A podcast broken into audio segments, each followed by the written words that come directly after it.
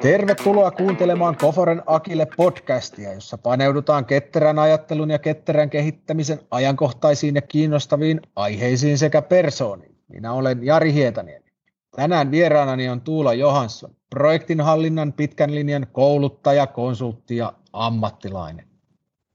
Tässä jaksossa keskustelemme ohjausryhmätyöskentelystä ketterissä projekteissa. Tuula, tervetuloa. Kiitos. Aloitetaan nyt ihan alusta. Mikä on ohjausryhmä? No, ohjausryhmä on projektissa tärkein päätöksentekoelin. Eli, eli ohjausryhmässä on yleensä projektipäällikkö esittelemässä projektin tilannetta ja mahdollisia muutostarpeita ja kertoo, mitä on tehty niin kuin edellisellä kaudella ja mitä tullaan sitten tekemään seuraavalla jaksolla sitten, raportointijaksolla. Ja lisäksi niin nostaa tällaisia niin kuin ratkaistavia asioita, joista yleensä tehdään päätösesitykset. Ja ohjausryhmässä istuu yleensä tämä ohja, niin asiakkaan projektin omistaja, joka on yleensä ohjausryhmän puheenjohtaja myös. Ja sitten kaikki tärkeät tällaiset niin kuin stakeholderit, joilla on niin kuin jotain intressiä siihen, että projekti tuottaa sen lopputuloksen tai että heillä on henkilöitä mukana tässä projektissa tai hankkeessa. Ja sitten siellä saattaa vierailla myös jotain asiantuntijoita, joita halutaan tietyissä tilanteissa kuulla vaikka päätöksenteon taustaksi.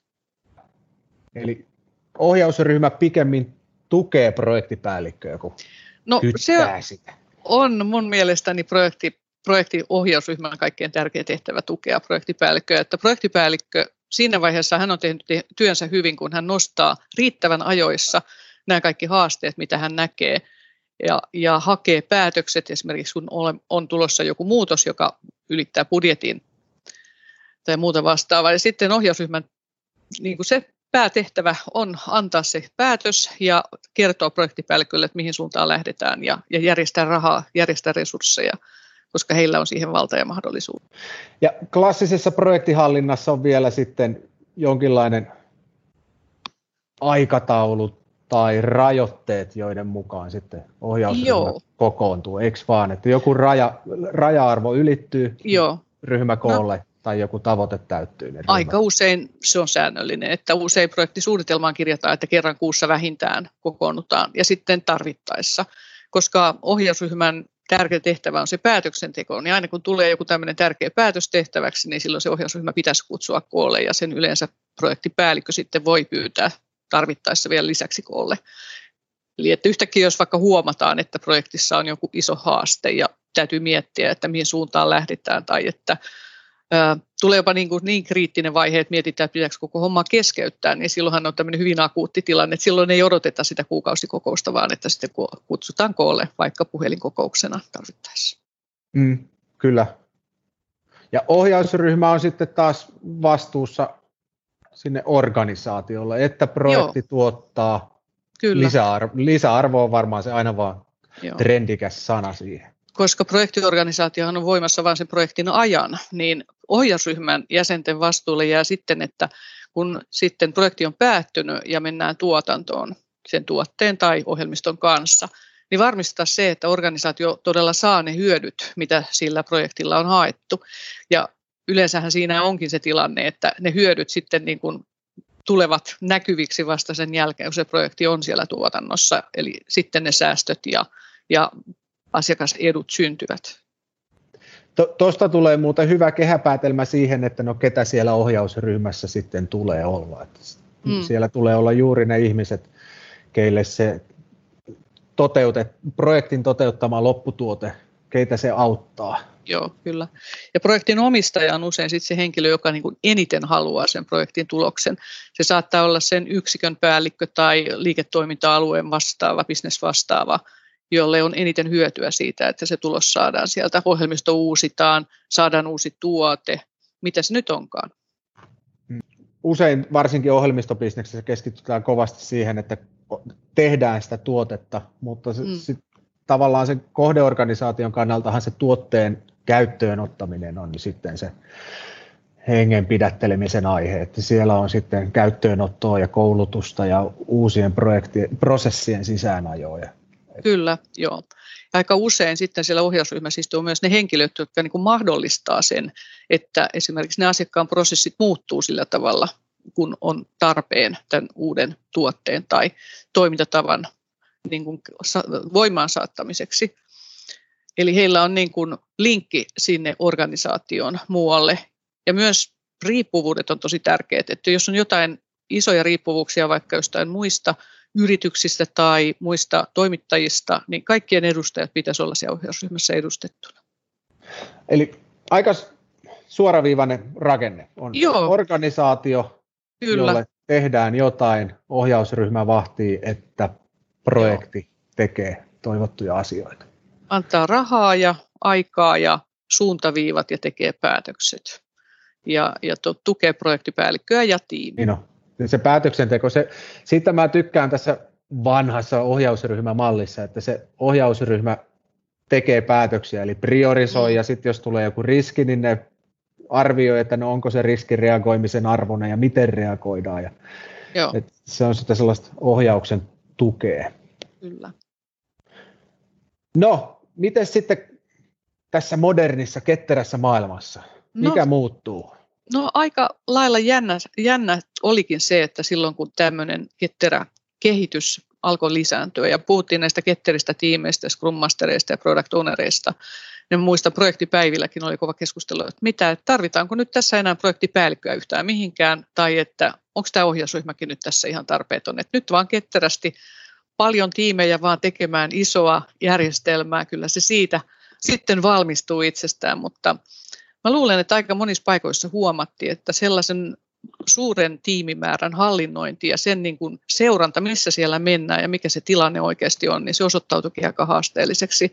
Et siitä huolimatta nyt sitten kuitenkin projektipäällikköhenkilöillä onkin ollut ihan riittävästi töitä niin kuin toimia projektipäällikkönä. Hän on usein ehkä niin kuin jonkinlainen hankepäällikkö, joka vastaa usean toimittajan ja useiden niin kuin sovellusten, järjestelmien, tiimien siitä ylätason raportoinnista sinne johdolle.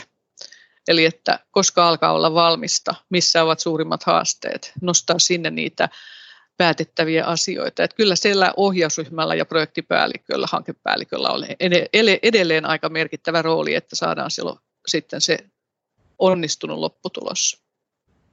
Kun oikein sellaisessa idealistisessa ketterässä ajattelussahan ajatellaan, että no, siellä on niitä Scrum-tiimejä, joissa mm. sitten on Scrum, Scrumin mukaisia tapahtumia, suunnitellaan, demoillaan, retroillaan ja sitten vaan sanotaan, että no ohjausryhmät on kyllä sinne sitten tervetulleita, jos kiinnostaa se tiimin tilanne.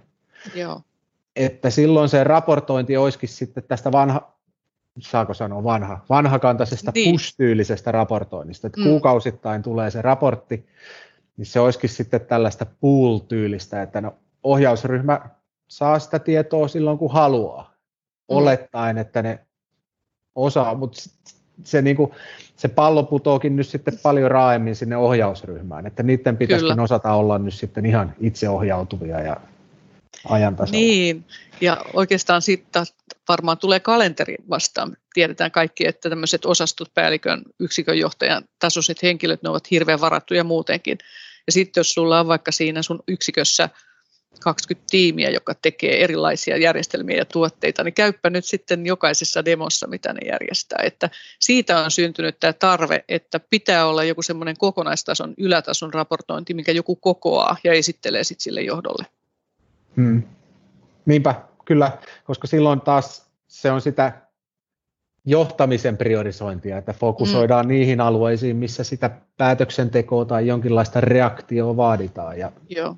Et, et ei tarvitse kaikkea koko ajan niin kuin itse mm. aktiivisesti pingata, että mikä on status, onko kaikki Kyllä. kunnossa, onko kaikki kunnossa. Yksi, minkä mä näkisin tosi tärkeänä, on, että olisi niin kuin kunnollinen roadmap, eli ihan tarkkaan mietittynä, että mitä tässä nyt yritetään tehdä. Mielellään vähän vielä realistinen roadmap, ettei se ole niin semmoinen maailmaa sylevä, että kaikki, kaikki kerralla kuntoon, koska viime kädessä mä näkisin, että se on kuitenkin sen toi, toi, tämän tilaajan tehtävä, ei toimittajan niin priorisoida se, että mitä ollaan tekemässä.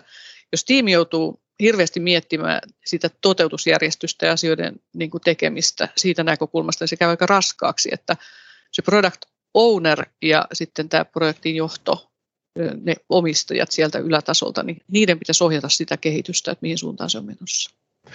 Toi on tosi hyvä huomio. Useinhan se käy just päinvastoin, että mm. kaksi eri, eri product owneria tinkaa yksittäiseltä tekniseltä asiantuntijalta huomioon, että hei, minulla on ongelma ratkaisessa ja Joo. Sit, mitä se asiantuntija siinä sitten, sillä ei ole mitään työkalua mm. Priorisoida aikaansa, ei sillä ole Joo. kykyä. Se, tavallaan se on tuomittu epäonnistumaan. Jos se mm. asiantuntija äänestää A tai B tai jakaa aikansa puoliksi, niin ei, mikään ei takaa, että se on se oikea päätös, koska se ei Joo. tiedä sen ympäröivän organisaation prioriteetteja. Kyllä. Jo ketterässä kehityksessä syntyy aika paljon ihan automaattistakin raportointia. Jos käytetään tehtävien hallintaa, esimerkiksi Jiraa, niin Jirastahan saa tosi hienon raportin. Ja se on pitkä ja hyvin semmoinen tekninen sillä lailla, että sitä pitää osata lukea. Ja sitten jos ajattelee tosiaan tämmöistä suurta ohjelmistokehityshanketta, missä on useitakin tiimejä, niin sitten niitä raportteja onkin 5, 6, 7 rivissä. Ja niiden esittely sille johdolle niin kuin yhteenveto pitää kuitenkin tehdä niistä. Ja kirjoittaa se niin kuin auki, että, että missä on suurimmat haasteet ja tarvitaanko jossain lisää porukkaa, onko jotain puutteita osaamisessa, tarvitaanko uusia henkilöitä sinne ja että tota, riittääkö rahat ja riittääkö aika. Et kyllä se perinteinen projektipäällikön, että aika, raha, tavoitteet ja pysytään siinä raamissa ja näiden kolmen kolmikannan valvonta ja sen raportointi sinne, sinne asiakkaalle on se, on se päärooli. Voisiko ajatella sillä että ohjausryhmän rooli on yhä perusteltu. Ne mm. tekee niitä rahapäätöksiä. Ja niin. sitten product owner on perusteltu, koska se pitää huolen, että se ketterä tiimi tuottaa sidosryhmille maksimaalisesti lisäarvoa. Niin voiko siinä välissä olla aina vaan se vanhakantainen projektipäällikön rooli, joka tavallaan sitoo nämä yhteen? Aika usein siinä on. No en tiedä, aika usein siinä on isoissa hankkeissa erityisesti, koska se haaste on se, että se projektin product ownerin aika ei oikein tahdo riittää sitten siihen muuhun enää, koska jos hänen pitää niin kuin, pitää backlogia järjestyksessä, miettiä priorisointeja, kommunikoida tiimin ää, ja ää, sitten Scrum Masterin kanssa ja sidosryhmien, mm, kanssa. sidosryhmien kanssa, kysyä niitä, että onko tämä nyt vaatimusmäärittelyn mukainen no vanhakantainen sana tuli, mm. mutta siis, että asiakastarpeen mukainen voisi ihan sanoa. Että tekeekö tämä niitä asioita, tämä ohjelmisto tai tuote, mitä me ollaan rakentamassa, niin se on se avainkysymys. Niin hänellä on aika paljon hommaa siinä. Siinä on se riski, että jos hän yksin hanskaa sitten vielä raportoinnin muualle organisaatioon, siellä asiakasorganisaation puolella, niin hänellä loppuu aika. Tulee stressi. Mäkin olen tainnut siitä sellaisen ranttablogin kirjoittaa, että tu- tuoteomistajat on niin, joko niillä ei ole päätöksentekokykyä tai niitä ei näy ollenkaan, mutta niin. tästä organisoitumisestahan se kumpuaa. Niinpä, niinpä.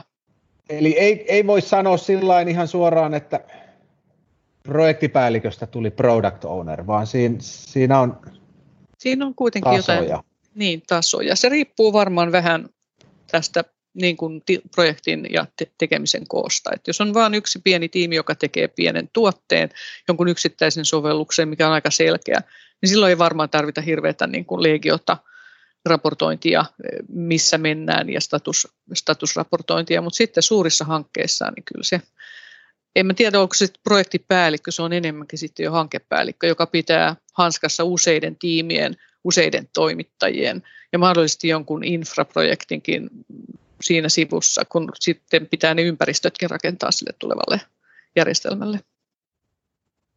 Ei toi on ihan hyvä. Mm. Kyllä, toi ihan hyvä huomio muuta. Että ehkä siinä sitten product ownerin yläpuolella pitää olla jonkinlainen program owner, hankepäällikkörooli, mm, joka, joka mm. kuitenkin auttaa sitä ohjausryhmää ymmärtämään niiden projek- ketterien projektien tilanne. Ja sitten ihan käyttöönottojen suunnittelussakin, siinä tarvitaan myös oma rooli. No Safessahan nyt se on sitten joku release train engineer, joka siellä katsoo, että missä vaiheessa viedään mitäkin tuotantoon. mutta jos ei käytetä Safea, eikä ole sellaista roolia, Safessahan näitä rooleja on paljon, se on mm. aika massiivinen prosessi sinänsä.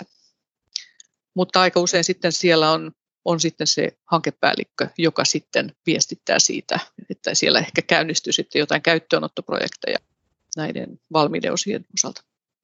Mutta toi on hyvä esimerkki Safe, missä on ajateltu nyt sitten tota oikeasti isosti tekemistä.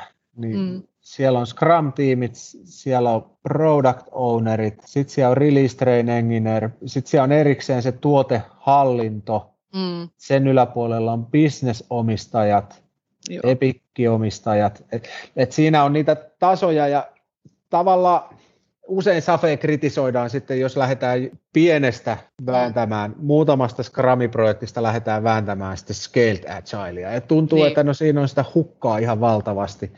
Niin. No niin, niinhän siinä on, mutta sitten kun tehdään oikeasti isosti, niin... niin ja silloin siitä on apua.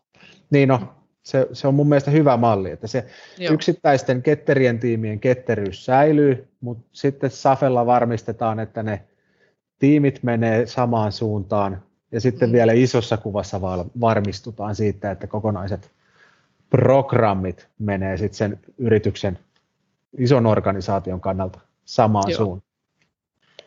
Et, et niin kuin, se mun mielestä vastaa just siihen kysymykseen, että tämä ei ole nyt millään tavalla mustavalkoista. Mm, totta. Varsinkin sit, kun isosti tehdään, Joo. Niin siellä on paljon niitä rooleja. Joo, tarpeet vaihtelee ottaen huomioon sitä, että miten laajasta kokonaisuudesta on kyse. Mm, kyllä.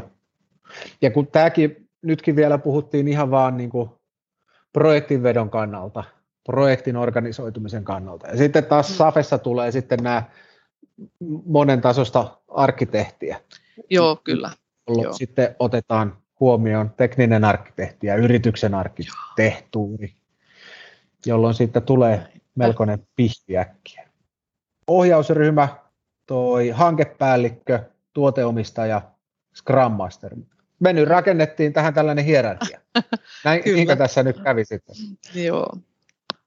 Mutta siis se kuitenkin niin kuin on se avainasia, että se päätöksenteko on ketterää ja, ja tarpeeksi oikea-aikaista, koska tosiaan puhuin tuosta, että tarvittaessa se päätös voidaan tehdä, niin se on se idea just, että ei tule viivettä siitä, että jos on tärkeä päätös, niin sitten jäädään odottelemaan, että jaha, että se ohjausryhmän kokous on tuossa sitten kolme viikon päästä, että katsotaan sitten, että mitä, mitä tehdään, niin kyllä se pitää nopeammin tapahtua, muuten se kehitys pysähtyy siellä ja tiimi ihmettelee, että mitäs me nyt tehdään tällä sprintillä. Et, et tota, pahimmillaan ne tekee jotain odotellessaan, eikä se olekaan se prioriteetti ykkönen, mitä olisi hyvä tehdä. Mm, niin on. To, toi on varmaan aina ihan sama kuinka organisoidutaan, ellei sitten ihan tehdä jotain Joo hätäorganisaatio, joka organisoituu tuon reagoimisen ympärille, niin sitten se reagoiminen on vähän vaikeaa, kun se tulee aina kaikille yllätyksenä. Että no nyt tuli yllätys ja pitääkin valita uusi suunta, että keskeytetään sprintti ja Joo. pidetään ohjausryhmä. Se, se, se on vähän niin kuin, siihen pitää olla sitten ihan oma mm. mekanisminsa. Ja jos sitten taas kaikilla on aina kalenterit ammuttuna ihan täyteen, niin sitten tulee vielä mm. sitten sellainen lumipalloefekti. Joo. Mutta ylipäätään tällaisen niin kuin valtavan suuren hankkeen raportointi ja seurantaraportointi, niin se olisi hyvä, että se olisi samalla mallilla ja samanlaisella formaatilla, koska jos miettii tällaista henkilöä, joka on siellä firman ylimmässä johdossa ja sitten hän kulkee niin kuin kuulemassa eri ohjausryhmissä, että miten missäkin menee. Jos hän saa aina erinäköisen raportin, riippuen siitä, mikä toimittaja siellä on sitä asiaa tekemässä, niin aina joutuu katsomaan, että jaha, että no missä tässä, tässä raportissa nyt on ne tunnusluvut ja mitä mun tästä pitäisi ehtiä katsoa ja kysyä. Että se helpottaa huomattavasti sen ohjausryhmän henkilön niin kuin tekemistä ja päätöksentekokykyä, jos ne on niin samantyyppisiä ne raportit. Et usein se onkin joku tietty mallipohja, minkä toimittajien pitää kaikkien tuottaa samanlainen siitä se varmaan usein valuukin, joo. Itsekin ollut monesti toimittajan puolella vetämässä projektia, niin asiakkaalta usein tulee se, että no tällä templaatilla haluamme ohjausryhmän mm. raportin, ja se johtuu just siitä, että se mm. optimoi sitten sen asiakasorganisaation päätöksentekokykyä, että tulee parempia päätöksiä ja nopeammin. Hyvä projektipäällikköhän aina, kun se ehdottaa jotain päätöstä ohjausryhmälle, niin tekee niin kuin niistä vaihtoehdoista niin puolesta ja vastaan vaihtoehdot ja mielellään myös ehdottaa sitä ehdokasta, mitä hänen mielestään tässä nyt kannattaisi tehdä. Ja ohjausryhmä sitten viime kädessä päättää sen, mitä, mitä tehdään. Niin, Tiino, tota varmasti kaikki arvostaa suuresti, ettei vaan lätkästä sitä ongelmaa Joo. siihen eteen ja sitten kaikki Kyllä. yrittää omista Joo. lähtökohdistaan sitä lähteä ratkomaan. Joo. Kyllä. Joo. Tosi, toinen hyvin tärkeä asia, että jos näkee jotain riskejä, jos näkee, että nyt ollaan niin kuin jossain menossa pieleen, niin mahdollisimman nopeasti nostaa, niin että ehditään tehdä jotain, koska sitten, ettei kulu aikaa eikä rahaa hukkaan, että voidaan ajoissa niin kuin puuttua ja miettiä, miten tämä voidaan ratkaista. Että sellaista ketteryyttä myös siihen päätöksentekoon, johtuen siitä, että tilanteet voi muuttua, tarpeet mm. voi muuttua. To, toi on ollut oikeastaan aina projektipäällikkönä toimiessa se ykkösjuttu, mm. että varsinkin huonot uutiset pitää kertoa mahdollisimman ajoissa, jo silloin kun se ei ole edes vielä, va, se vasta oras, orastaa. Joo. Näin ei on. ole vielä edes tulehtunut tilanne, niin silloin Kyllä. jo kertoo siitä. Koska sitten taas, jos sitä huonoa uutista ohjausryhmäläiset kuulee monista projekteista saman tyylistä uutista, niin sitten niillä on mahdollista sitten tehdä sitten erilaisia assosiaatioita ja nähdä Joo. jotain suurempaa. Kyllä, johtopäätöksiä tehdä siitä, siitä tilanteesta. Mm. Sellainen tuli vielä mieleen, että jos tehdään ketterästi, mutta sopimusmalli sattuu olemaan jollain tavalla sidottu ei nyt välttämättä kiinteä sopimus, mutta että jotain siellä sopimuksessa on mm. sidottu. Niin silloin taas siinä tulee oikeastaan sille projektipäällikölle se rooli, että projektipäällikkö huolehtii siitä, että sopimuksesta ei lipsuta. Kyllä. Et jos tehdään ihan tuntitunnista ketterää työtä, niin silloin tavallaan se voi antaakin valua sinne ohjausryhmälle sen, että mm. huolehditaan, että pysytään budjetissa – Mut silloinkin se olisi parempi, että siellä olisi siellä tiimissä toimittajan mm. puolella joku, joka myös katselee niitä lukuja. Joo, tässä avaimeksi tulee muutoshallinta.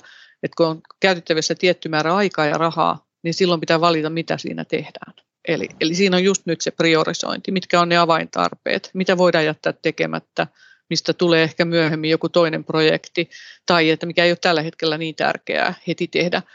Myös ylläpitovaihe sitten on mahdollinen jatkokehityksen kannalta. Että joitain asioita voidaan jättää myös ylläpitoon. Mutta jotenkin nyt vähän tässä niin loppulausena voisi sanoa, että kyllä se taitaa olla niin, että kyllä sitä sitten vaikka silloin aikoinaan niissä projektipäivillä mietittiin, että projektipäällikkö jää tarpeettomaksi, niin ei, ei tainnut käydä kuitenkaan niin sitten. Et edelleen on töitä riittänyt. Näin me perusteltiin. Projektinhallinnan asiantuntijat ja ammattilaiset perustelivat mm. oman olemassaolonsa merkityksellisyyden yhä tässä ketterässä maailmassa. Hyvä me. Kiitos Tuula. Kiitos.